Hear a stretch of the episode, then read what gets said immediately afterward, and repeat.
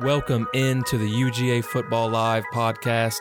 I'm your host, JC Shelton, in partnership with UGA Wire of the USA Today's College Wire Network.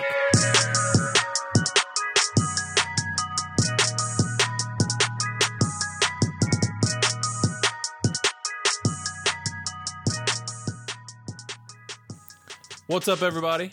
Thanks for listening in. Got a quick show today. Gonna touch on some Georgia football news, of course, but uh, first, it's a big day.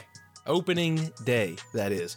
Yeah, recording this on Thursday, MLB opening day. Um, a glorious day because of the fact that, you know, specifically, it's the first time I get to watch these Atlanta Braves uh, go to work, really. NL East champs. That's three times in a row NL East champs. And this is probably the most excited I've been for a baseball season in my life.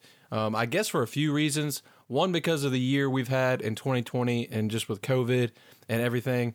And partly because of how the Braves ended this past season, one game away from the World Series. And now we're back and we're looking like a top team in the NL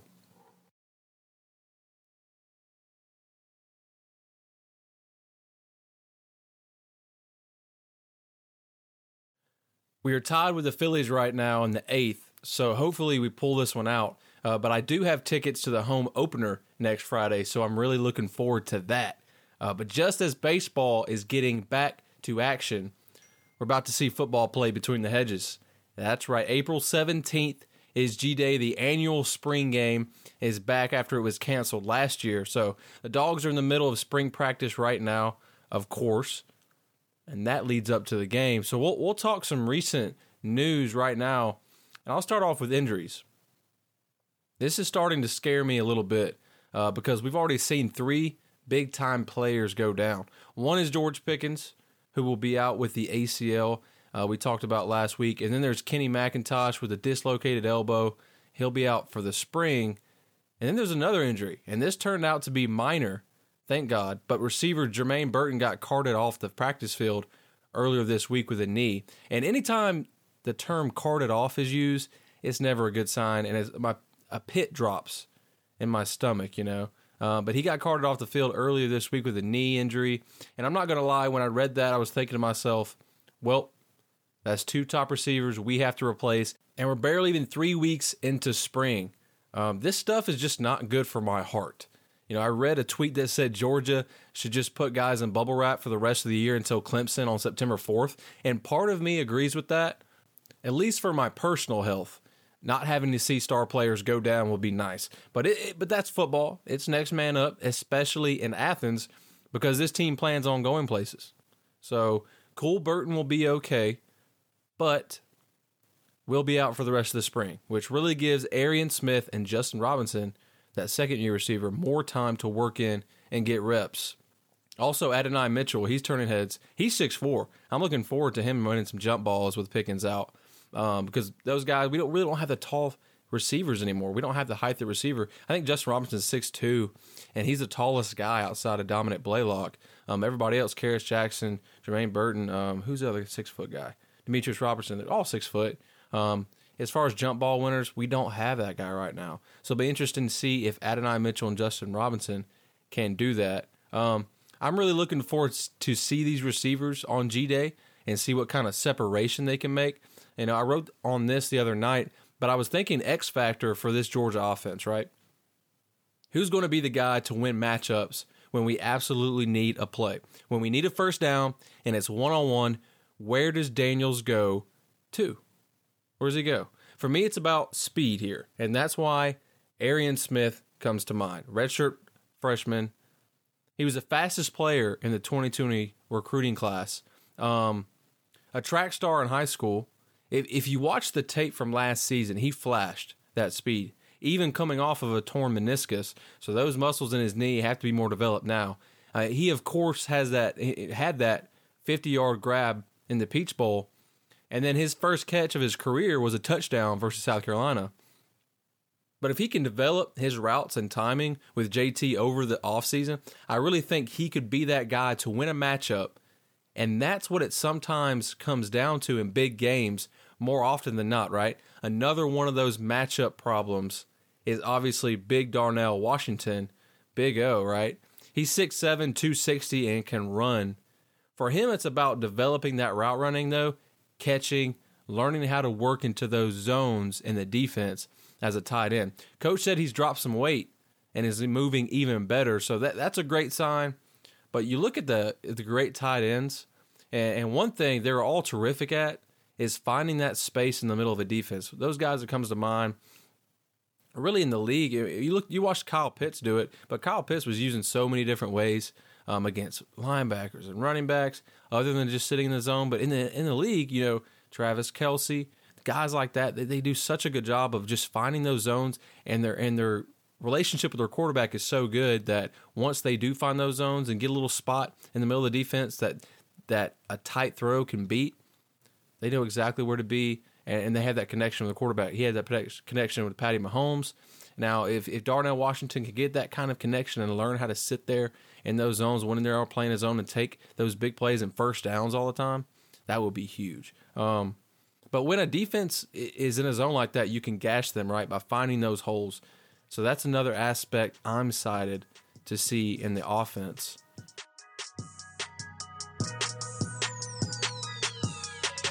So let's jump to some recruiting real quick. So, dogs are on a roll here recently.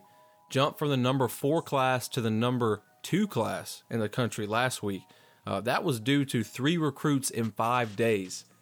That's a week right there. That starts with five star athlete Malachi Starks. He'll probably be a corner in Athens. And, and I think we have Dan Lanning and our new DB coach, Die. I think he's on that recruiting team with Starks as well. Uh, but he committed big commitment. He's six foot, two hundred already, can run, um, and just just a senior. About well, he's a junior right now, about to be a senior. Um, so he, he's going to be big if we can keep him in the fold. Um, Four star outside linebacker Jalon Walker. He's got the frame of a Ojulari, number four outside linebacker in the country. Uh, then there's the four star running back Jordan James from Tennessee, Murfreesboro, I think he's called. Second best player in Tennessee, according to 247 Sports think back to last year at this point. You know, Georgia had just what six or so commits at this time, and, and I know it may be a COVID thing because of last year, all that going on. Kids, you know, we're just not committing as as much. You know, they couldn't visit, so that might be a factor there. But still, I mean, that's you still got to look at the positive here. And eleven already, and closing in on Ohio State for the number one class in the nation. Uh, probably my favorite addition to the class was just this week. The Dogs received a commitment from punter Brett Thorson. So I think one of our first episodes in the fall included, you know, best names in college football segment. And I'll bring back that for this next fall. And I, I should have been adding names to this this whole time. Every time I see a name, I'm like, I should add that to the list, and I forget. So I'll have to just find some more good ones. But this is this has to be added to it, right? Brett Thorson. What a name. Who decides, you know, who besides having a great name is from Australia. So for years, we've seen teams like LSU and Kentucky use these Australian punters, and now we get on the mix. And I cannot wait to stay to say stuff like, "Now Thor trots on to boom one away." I mean, that just sounds cool. Thor the punter. Dogs in the NFL. So let's let's let's break down some stuff real quick. Uh, so just a few free agency updates for the former Bulldogs in the league. So safety Sean Williams signed a one-year deal with the Arizona Cardinals. He joins AJ Green in Arizona. Also, former Chiefs and Colts linebacker Justin Houston is getting interest from Indianapolis. Uh, they're in talks to resign him. He spent the last two seasons there, had eight sacks last season. Um, pretty interesting there in Arizona, though. AJ Green's there. Um, DeAndre Hopkins. You got Larry Fitzgerald, Sean Williams sat on the other side of the ball. J.J. Watt signed. You got Chandler Jones on defense too. So a lot of guys going to Arizona, which is interesting. Um, I don't really picture that as a place to go as a free agent, but I guess it is. I heard the golf is good there, so I guess that's an aspect for these older players. They get to play good golf. Um, but Kyler Murray at quarterback too. That's going to be interesting to watch what they can do, um, especially with, with my boy AJ Green, best receiver in Georgia history in my opinion. But when we get AJ Green in there, I'd love to see him maybe a little comeback um, because this last year with the Bengals was up and down, you know, battling injuries too. But the Bengals are just such a bad organization. No offense, Bengals fans, they just are. They can't win. They don't go to the playoffs, and when they do, they lose. Um, but yeah, maybe they, maybe AJ can get him a playoff win or something. That'd be nice to see. Um, and then let's talk about Stafford real quick in, in, the, NLA and how cool that is. Um, to see Stafford come from an organization like Detroit and then go to LA with Sean McVay and that offense I just cannot wait to see what they can do there. Um, it's going to be great to watch. And if he goes to the Super Bowl, I'm a, I'm a Rams fan. I'm a, well, I'm already a Rams fan, I guess this year. Stafford's the quarterback. Um, but if they go to the Super Bowl against anybody else other than my Falcons, I'll be pulling for them the whole way. All right, so in the next few weeks, I'm going to be talking more G Day, and I've got some really cool things coming your way on that, including some sound bites from a conversation I had your boy had with a former Georgia head coach and the SEC's all time leading passer. You'll probably guess that second guy, but I'll drop that on game week. That's the plan, at least. Uh, but after G Day, we move right into the draft, and we've got 11 draft eligible dogs this year. So, going to be a fun weekend there, and that's the 29th, I believe. But yeah, so a lot of cool content on the way.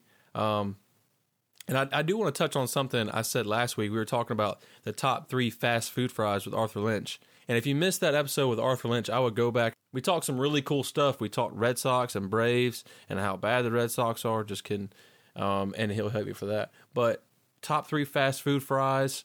Um, and I want to stop there for a second because I only thought about that for a few minutes when I was talking with Arthur, and I definitely missed one. I think I went. What did I go? Did I go Wendy's, um, Chick Fil A, and what was my other one? I don't even remember. Oh, and Checkers, I think. I think it was Checkers. Um, but I have to make a change to that, and I I totally forgot about Zaxby's fries. I love Zaxby's fries. The crinkle fries, those are great. And but the trick is, here's the trick: you have to take the Zax sauce, put tongue torch in the Zax sauce, and then you dip it. Okay. And, and once you try this, I've changed your life. I'm sorry. You're welcome. Okay. It is so good. I've been doing it since I was a kid and I completely forgot about it. But I have a question here. Does it count if you have to put the fries in a sauce? Does that make it a top three fast? Does it make it a top fast food fry? You know, and that's the big question for me. Does it disqualify it? Uh, but for right now, I'm going to go ahead and put Zaxby's in the front with a little tongue torch and the Zax sauce because that's how you make it good. Um, so yeah, I wanted to clarify clarify that a little bit. And I know I'm a bit all over the place in this show uh, but that's the off-season show for you. Um, let's talk about the Georgia schedule real quick coming up. So Georgia added a series, added a series. Can't talk today with Louisville um, to its long list of non-conference Power Five opponents coming up. And let's just go through these real quick and imagine, picture yourself at each of these games. That's what I do, and it makes it really cool. So Clemson opener in Charlotte, right? September fourth, going to be huge. I hope I get to go. Um, Oregon in Atlanta, 2022 kickoff game. 2023 at Oklahoma. That would be really fun to go to. I thought that I, I can't wait to get a ticket to that one. Maybe cover it. But Clemson the next year in a kickoff game in Atlanta. So that's two kickoff games in Atlanta. Oregon won Clemson in 2024. And then we got at UCLA, which is an interesting matchup. That'll be really cool. Pac 12, we'll go to California.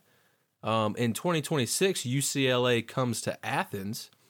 And we added, that's what we added just this week at Louisville. So 2026, we got UCLA in Athens and we're at Louisville. Those are cool. And then 2027, we're at Florida State. Maybe Florida State will be back to, you know, their usual antics. Maybe they'll be a top 10 team. Again, that would be really cool. And then Louisville in Athens.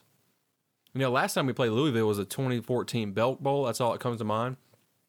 And I remember, you know, they had Todd Grantham, and it was like they had one of the best rush defenses in the country. And then Nick Chubb ran for what, 240, I think? Something like that. Something wild. I can't even think off the top of my head. Um, but we absolutely destroyed them. That was like 37 14. I saw the score the other day again come up. Um, don't quote me on that.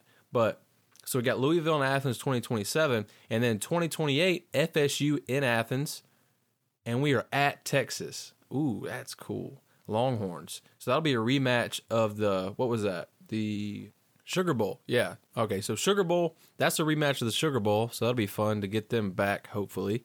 But that's 2028. By that time, it'll be like 10 years later. Um, 2029 at Clemson and Texas and Athens. So we go to Death Valley and we get Texas and Athens. That'll be a tough year if they're any good at that point. Um, I'm I just I wish we were going to Clemson this year. I really want to be in Death Valley and witness that. Um, and then 2030, Clemson in Athens, Ohio State in Athens. Now 2030 is going to be the year. If you want to, if you want to buy tickets to away games, you could. I guess you could go to you know let's see, you could go to UCLA in Athens, um, Louisville in Athens, Texas in Athens. I would save it for 2030. Go to Clemson in Athens and Ohio State in Athens. That would be awesome. That would be such a fun game, especially Ohio State and seeing the Buckeyes play as at Athens. Oh man, I'm just getting pumped thinking about that. In 2031, Oklahoma in Athens at Ohio State. Oh, that's another tough year. So Georgia's really just we're scheduling these tough non-conference games, getting that clout for some playoff runs. Um, 2032, and these are the last two years I'll name. Clemson in Athens, and then we're at Clemson in 2033. So a bunch of games with Clemson. I love it. Um, I love that top four team, just like we are playing each other all the time. That's that's so cool. Uh, so I really like what we're doing scheduling wise. So Josh Brooks, AD, new AD, I think he's doing a great job there. Added Louisville. Um, I love that matchup. Get some ACC play, make them look bad. That's what we usually do there. So yeah, it's really cool addition to the schedule, the future schedule. So that's something to be pumped for moving forward. All right, guys, and that's the show for today. So um, remember to rate, subscribe, and review, and let me know what you think. I'm at J underscore Shelton on Twitter. Uh, remember, I've got those G Day talk coming up, and I've got some special sound bites from a former Georgia head coach. Got a pretty cool story about G Day there. Um, and also got draft talk coming up after G Day. Uh, so G Day, April 17th and then we'll talk draft after that, and that's two weeks after there. Oh, and then the Masters is next week, isn't it? Yeah, Masters is next week too.